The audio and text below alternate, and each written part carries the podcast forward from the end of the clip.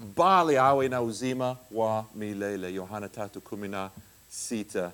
For God so loved the world that he gave his only begotten Son, that whosoever believeth in him should not perish, but have everlasting life.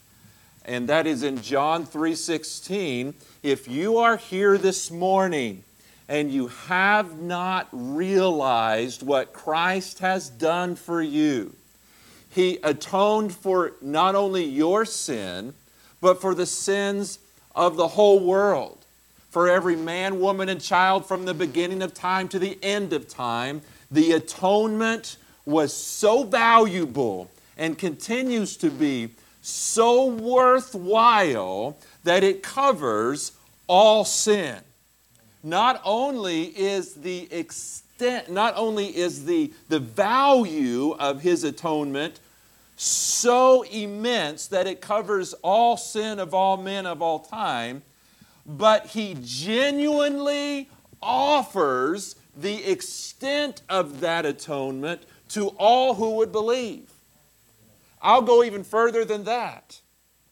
That not only does he genuinely desire all men to be saved, but he genuinely is drawing all men to himself.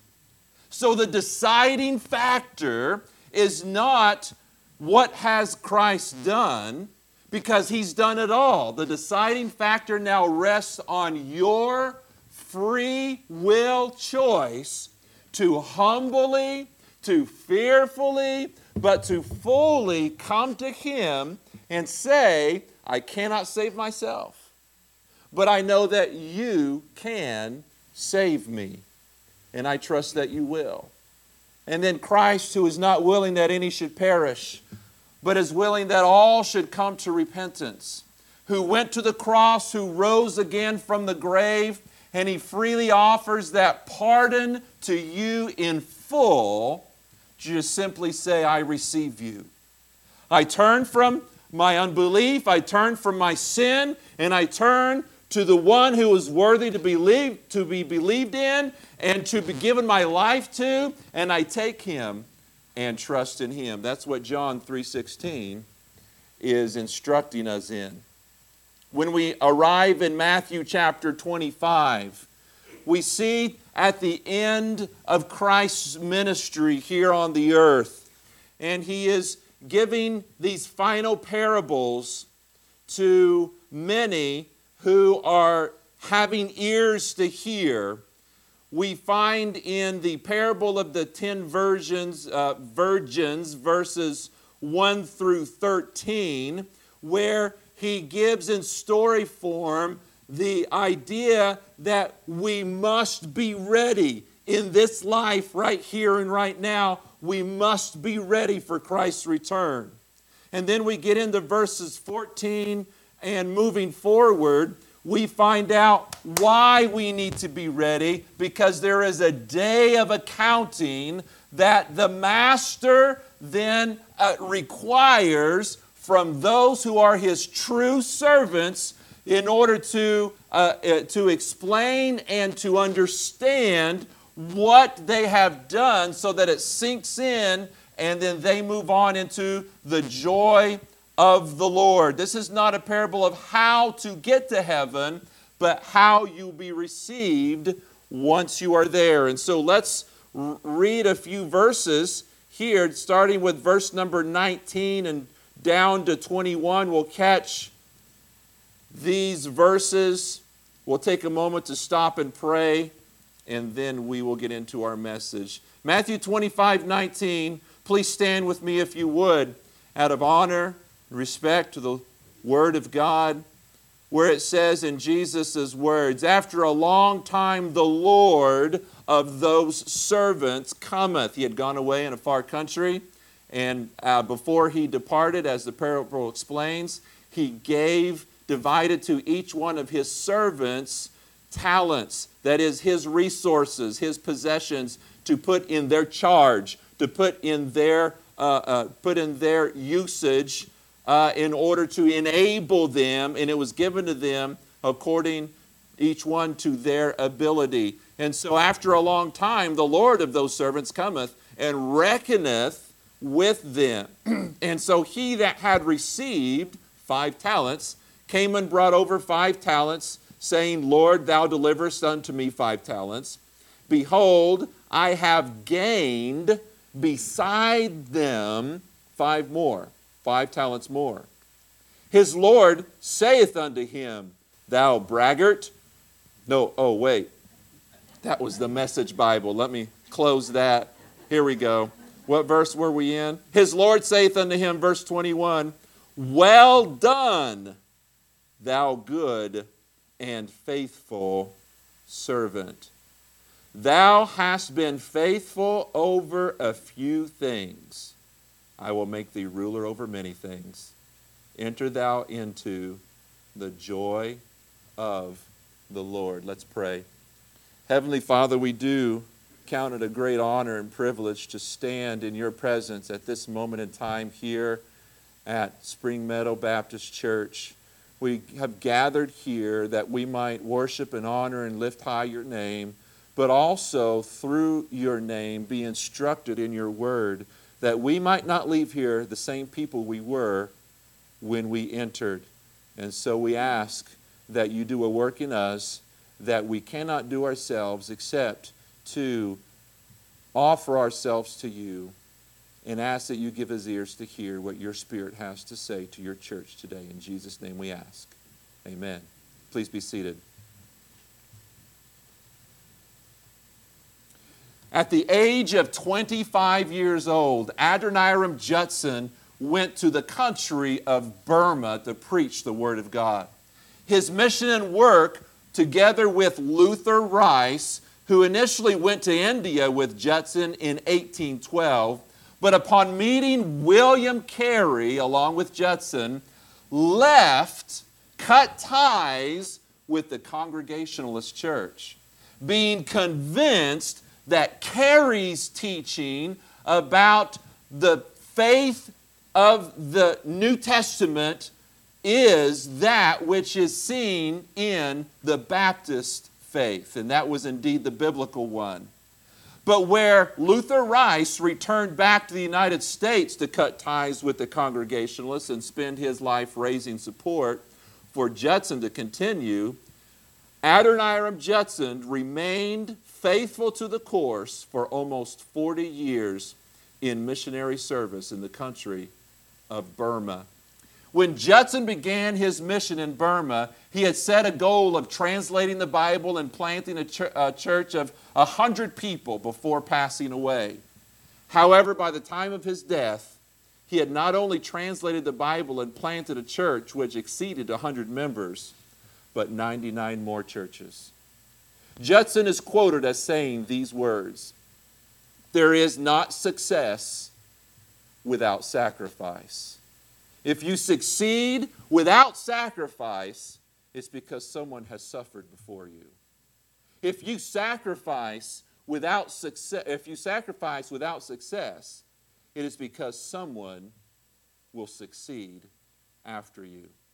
In Matthew 25, the parable of the talents, we pull one response to one kind of servant to show how one life of sacrificial faithfulness is promised to be received when he or she stands before the Father to be received into his kingdom. Notice, though, that it is not a determination as to whether he is received, but how he is to be received on that day.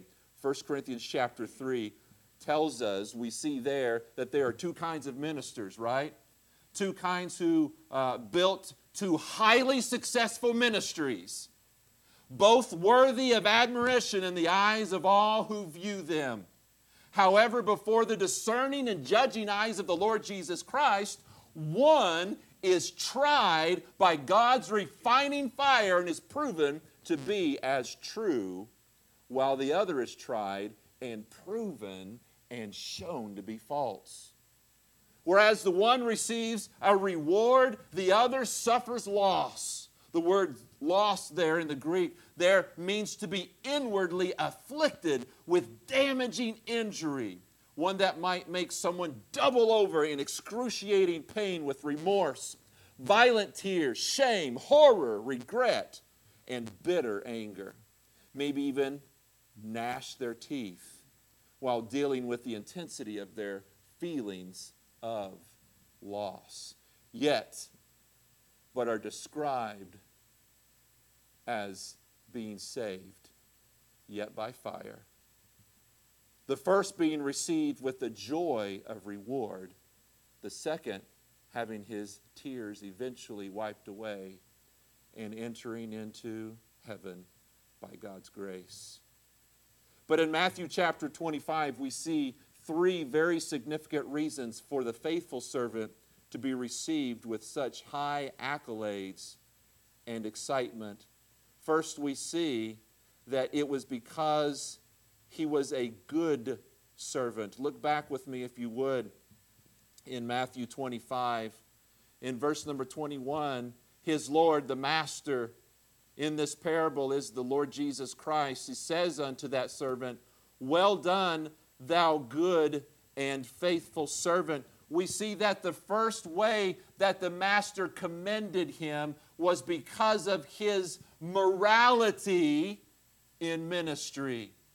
So much that goes on in ministry and in the world of missions today is accomplished by the manipulation of the handling of people and the malfeasance of handling finances. It's the difference between the work of expressing God's kingdom and that of extorting God's kingdom. Not only the morality of the integrity of the work itself, but also the morality of the man himself. If he does that which is right and righteous outwardly, but he himself is an immoral person in his heart, he is building a work of God. Yes, it is being built, but it's being built in the flesh and not in the spirit. His house is being built on sinking sand.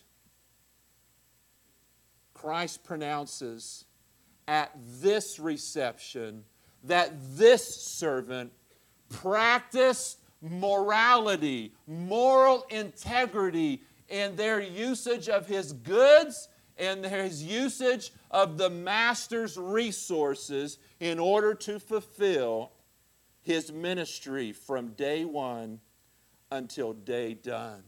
And the master turns to him and he says to this to this person in the parable, "Well done, thou good and well done, thou faithful servant. A good servant, a good servant is one who is lifted up in his moral integrity. But secondly, we see not only his morality in his ministry, but we see the second part of how the master received this man's ministry, this man's service, and that is the master commends his, not just his morality, but his management. His management. He says, Well done, thou good servant, but well done, thou faithful servant.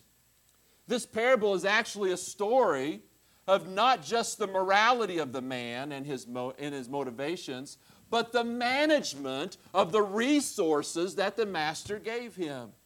The resources are symbolized by the talent, but it's not a parable primarily targeting the usage of money and property. The talents represent ministry and the usage of our individual spiritual gifts and the individual responsibilities as we exercise those spiritual gifts in the ministry that God has designed to take place in and through His local church. As the talents were used and expected to be used to be lent out to the exchangers, who were to lend them to the strangers in order that the strangers would receive help and benefit that they need so much so that they would be able to repay the lenders who would repay the stewards, and a surplus would ultimately be returned back to the master himself. By the way, the strangers mentioned in this parable cannot be from within the Jewish nation because it was forbidden by the Mosaic law for Jews to charge interest to other Jews.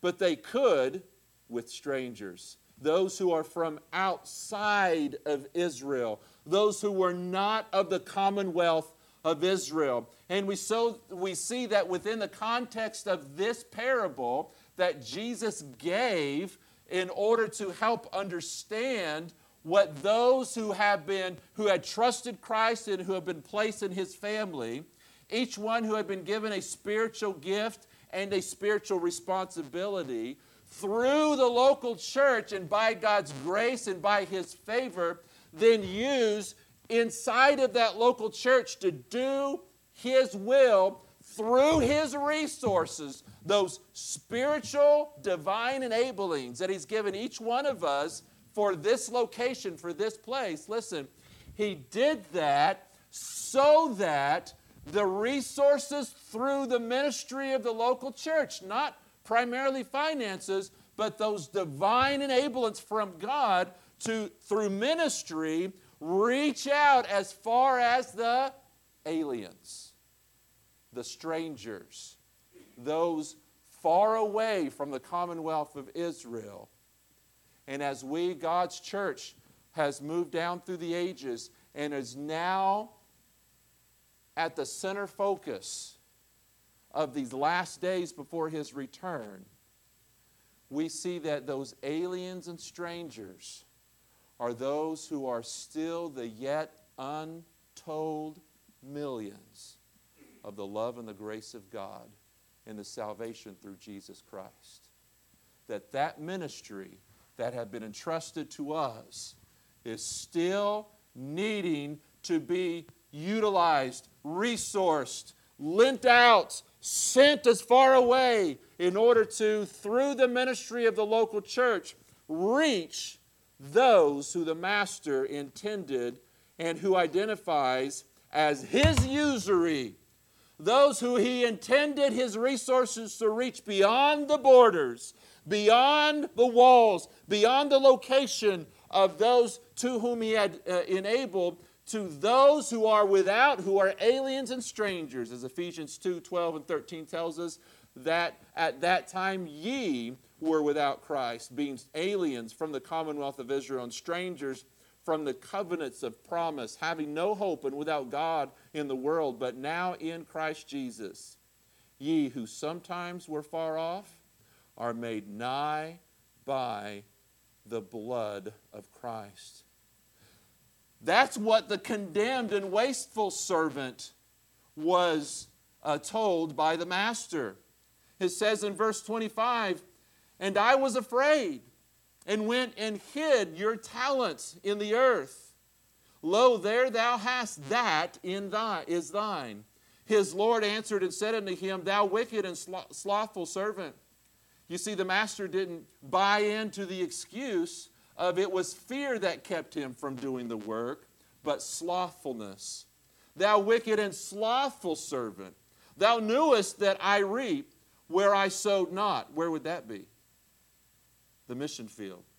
And gathered where I have not strawed. Where would that be? The mission field. Thou oughtest therefore to have put my money to the exchangers, and then at my coming I should have received mine with usury from Uganda, from the Congo, from China, from any of the uttermost and unreached places in this earth where his ministry has set strong in our hands.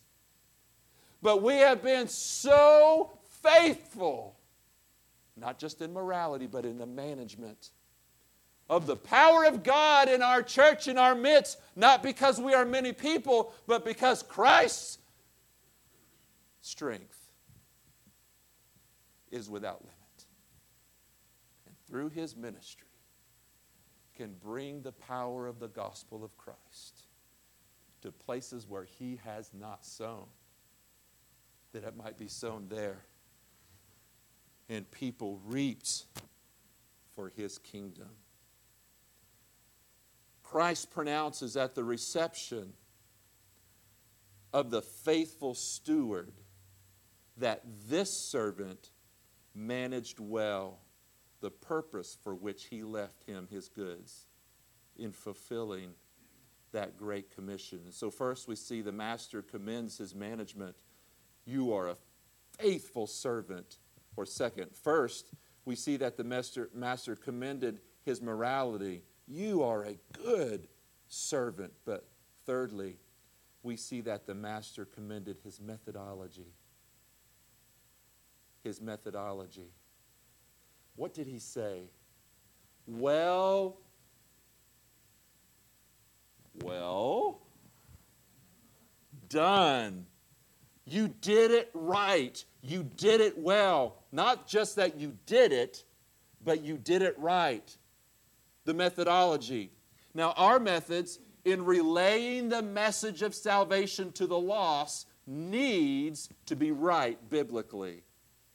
Easy believism and quick prayerism creates feckless converts at best and fake converts at worst with a false sense of security and a salvation they do not have. On the other hand, lordship salvation, which calls for a commitment to endure or persevere your whole life in order to prove that you are always saved, as, uh, as Calvinist lordship is, or to protect your salvation, as conditional security lordship says, or to ultimately provide salvation, as Catholic lordship is, makes salvation based on performance and not on the person of Christ. Therefore, these methodologies are not the Great Commission and will not be received with a proclamation of being well done. Our time being short, I cannot get into the depth of this point much further than that, but I will simply say this that above every other church or religion, it has been the independent Baptists who should have the advantage in every way. If we were to simply be true to what made us distinct from the beginning as being a people who hold unequivocally and unabashedly to the fact that the scriptures alone are our first, they are our foremost, and they are our final source of all authority for absolutely everything in regards to both faith what we believe, and function what we do, then we have the advantage because God's word is held up as preeminent, God's word is held up as absolute, and that which is the opinions of people or the traditions of men or the, or, or the wayward thoughts that the multi, uh, multiplicity or populace of people say, just keep changing. But God's word is absolute. After this, it's not only that the Bible itself is our final authority that has made us distinct in our beliefs, but that the local church itself is autonomous. The local New Testament church is to be autonomous, meaning it is to rely on God's methodology as one which is not dependent on outside financing outside authority or outside ministries in order to operate and to excel.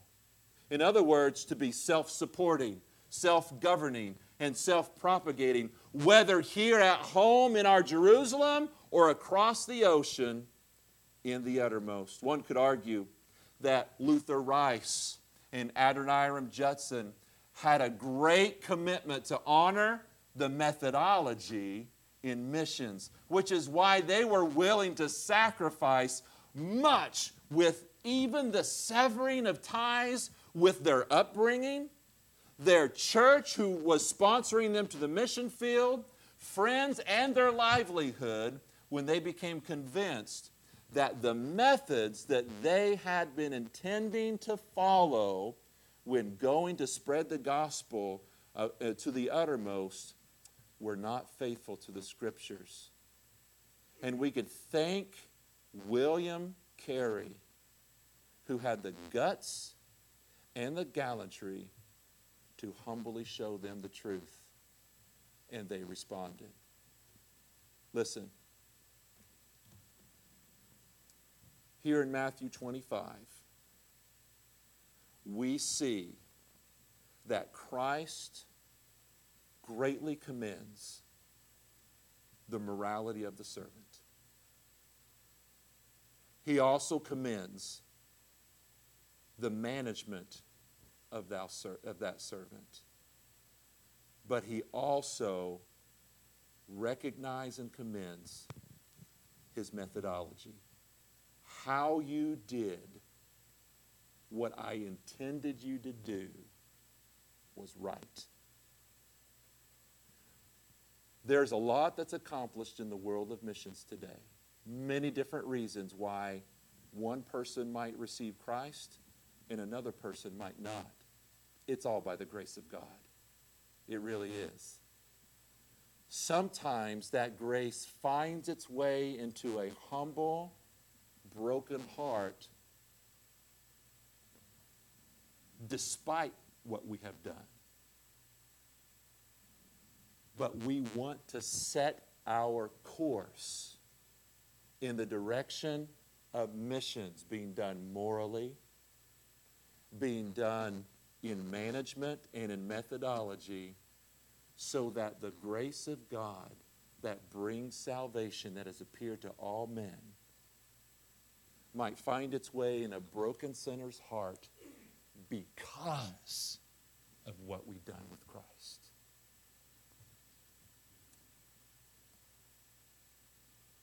William Carey spent some 41 years in India as a missionary without even a furlough. His, he counted some 700 converts in a, mil, in a nation of millions.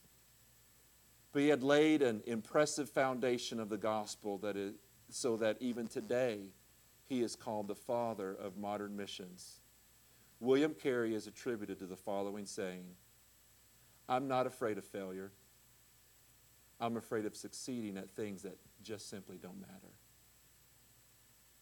And so I ask you, looking forward at the reception of rewards, in what manner is our church corporately and yourself individually embracing what we know Christ desires to receive you with morality. Are we doing things with honesty, integrity, purity? Listen, not only in morality, but also in the management of the divine spiritual resources that God has given to this local church. You, his people, but also the methodology by which we accomplish that ministry. How is that being done? Will we be received with well done?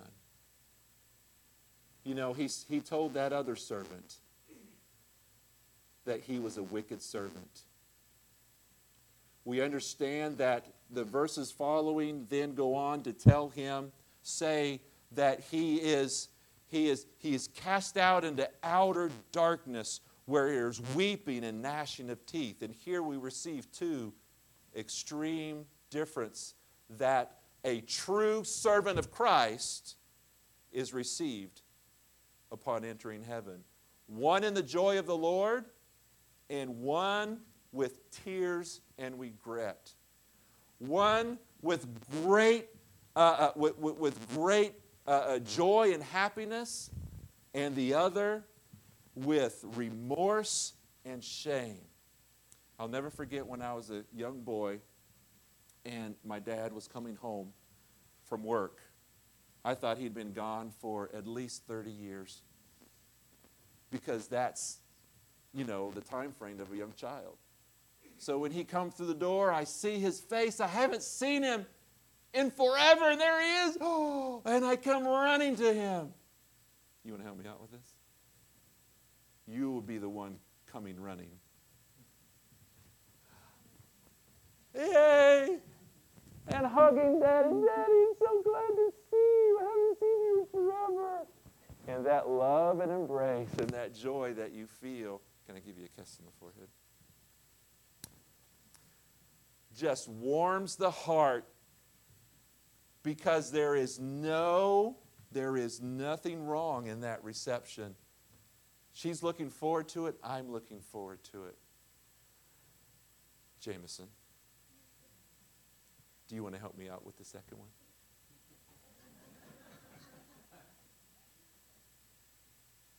He comes running to daddy.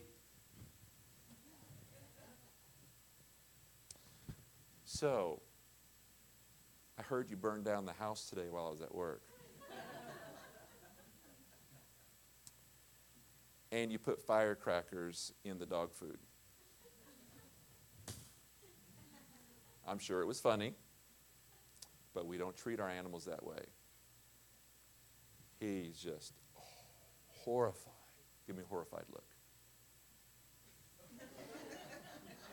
He needs to work on the horror. Go to your room. I'll come see you later. How does he feel going to his room? Hmm? What does the father hope that he feels when he goes to his room? Not pride, not remembering, oh, yeah, when the dog exploded, that was hilarious. Why didn't my dad appreciate that? No. His anticipation should bring shame, regret, horror, anger at himself, gnashing the teeth, lashing out. Oh, why did I not? Hmm? This could have been a different outcome. And I call him out. What's done is done. What's past is past. It can't be changed. But you're my child, and I receive you into glory. You see the difference? When you, you can go find your seat.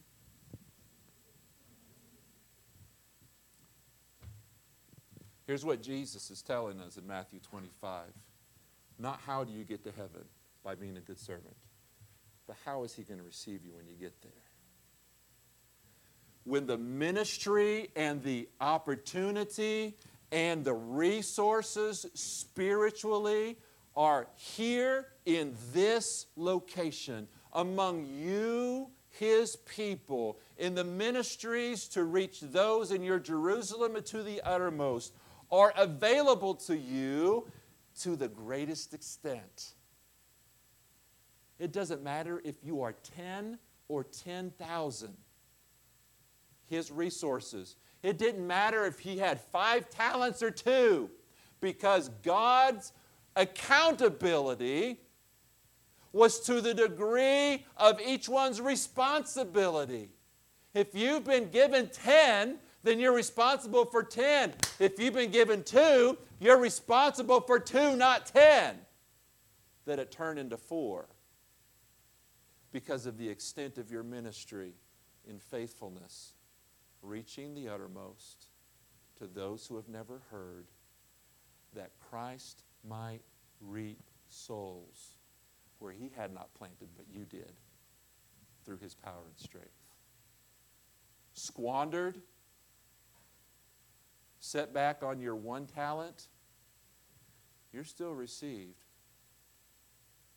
But in that moment of time, you will see all that potential and those who could have been standing with you among tribes and nations and languages and tongues that are simply not there. Not that Christ didn't call them, not that Christ didn't draw them, but that drawing could have been intensified immensely by your faithfulness here to send those who would preach the name of Christ, among whom there is no salvation except by his name, Acts 4:12. So here's the question. By which reception will you be rewarded when you are received? Let's pray. Father, we do thank you so much for a look into your word this morning. Thank you for the time that you gave us. Help us to be William Careys, who are faithful and diligent for 41 years. Help us to be Adoniram Judsons, who are willing to change our course, that the management and the methodology by which we use that talent, that spiritual gift through that ministry, through this church, would be faithfully distributed throughout the world. Father, we trust that what you do with us and in our hearts today would cause us to be different than what we were before we came in. And Father, if there be anyone, anyone who is seated in our midst today, who they themselves have never humbly and contritely come to you, turning from their old life and turning to you, asking for you to create them a new person by being born into your family. Help them to reach out and trust in your salvation today. I just simply pray this in Jesus' precious name. Amen.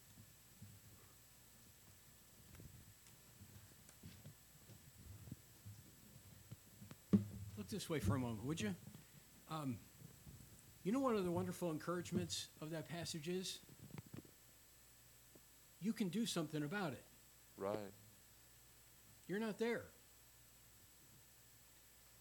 A day's coming when you will give account to your Lord and Savior. But you can do something about it.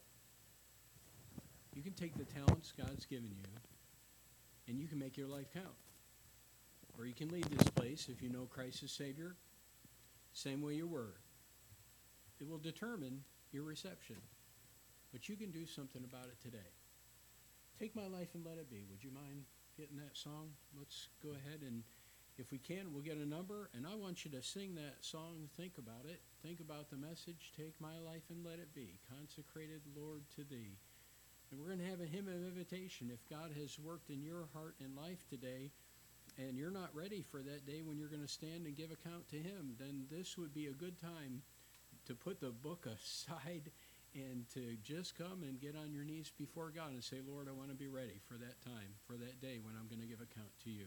We've been challenged both Sunday school and the morning message, and I hope you'll respond to it. Do we have a number there? 611. Number 611. Let's stand together. We'll sing number 611 together. Then I'll tell you, God has worked in your heart and you're not ready for that time as a believer, I want to encourage you to just come and spend some time on your knees before God or right where you're at. Just kneel down, sit down, and talk to the Lord about it. Be ready for the time when the Lord holds you accountable for the things you've done. Let's sing it together. Take my life and let it be consecrated,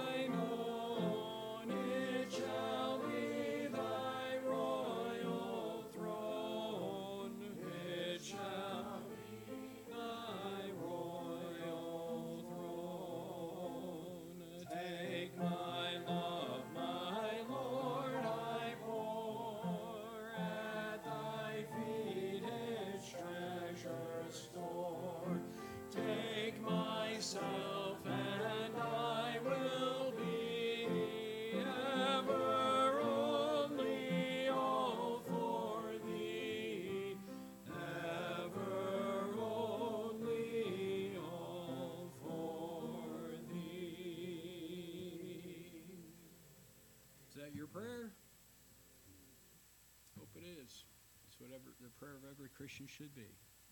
Lord, take me, use me. Let's pray. Father, I thank you for all you've done for us, the glorious gospel, the wonderful provision daily of our needs, for the, the goodness you've given to us, for the bountiful blessings that we have, for the talents you've given, and for the things you've entrusted us with. Father, may we be faithful, and may we do well. And may we, when we stand before you, uh, enjoy the wonderful reception that these first two did, had. And I pray, Lord, that uh, we would be a people, congregation, of, a body of believers who are faithfully serving for the glory of God. And may that have an impact not just here in our area as we share the gospel and carry the good news, but throughout the world as we give. And we'll thank you for it in Jesus' name. Amen. Lord will indeed bless you if you give your all to Him. Uh, want to encourage you to stay. You aren't forced to, but I want to encourage you to stay. We're going to have lunch here. We'll be getting things set up. If you can help with that, if you can take all the things that are in the, the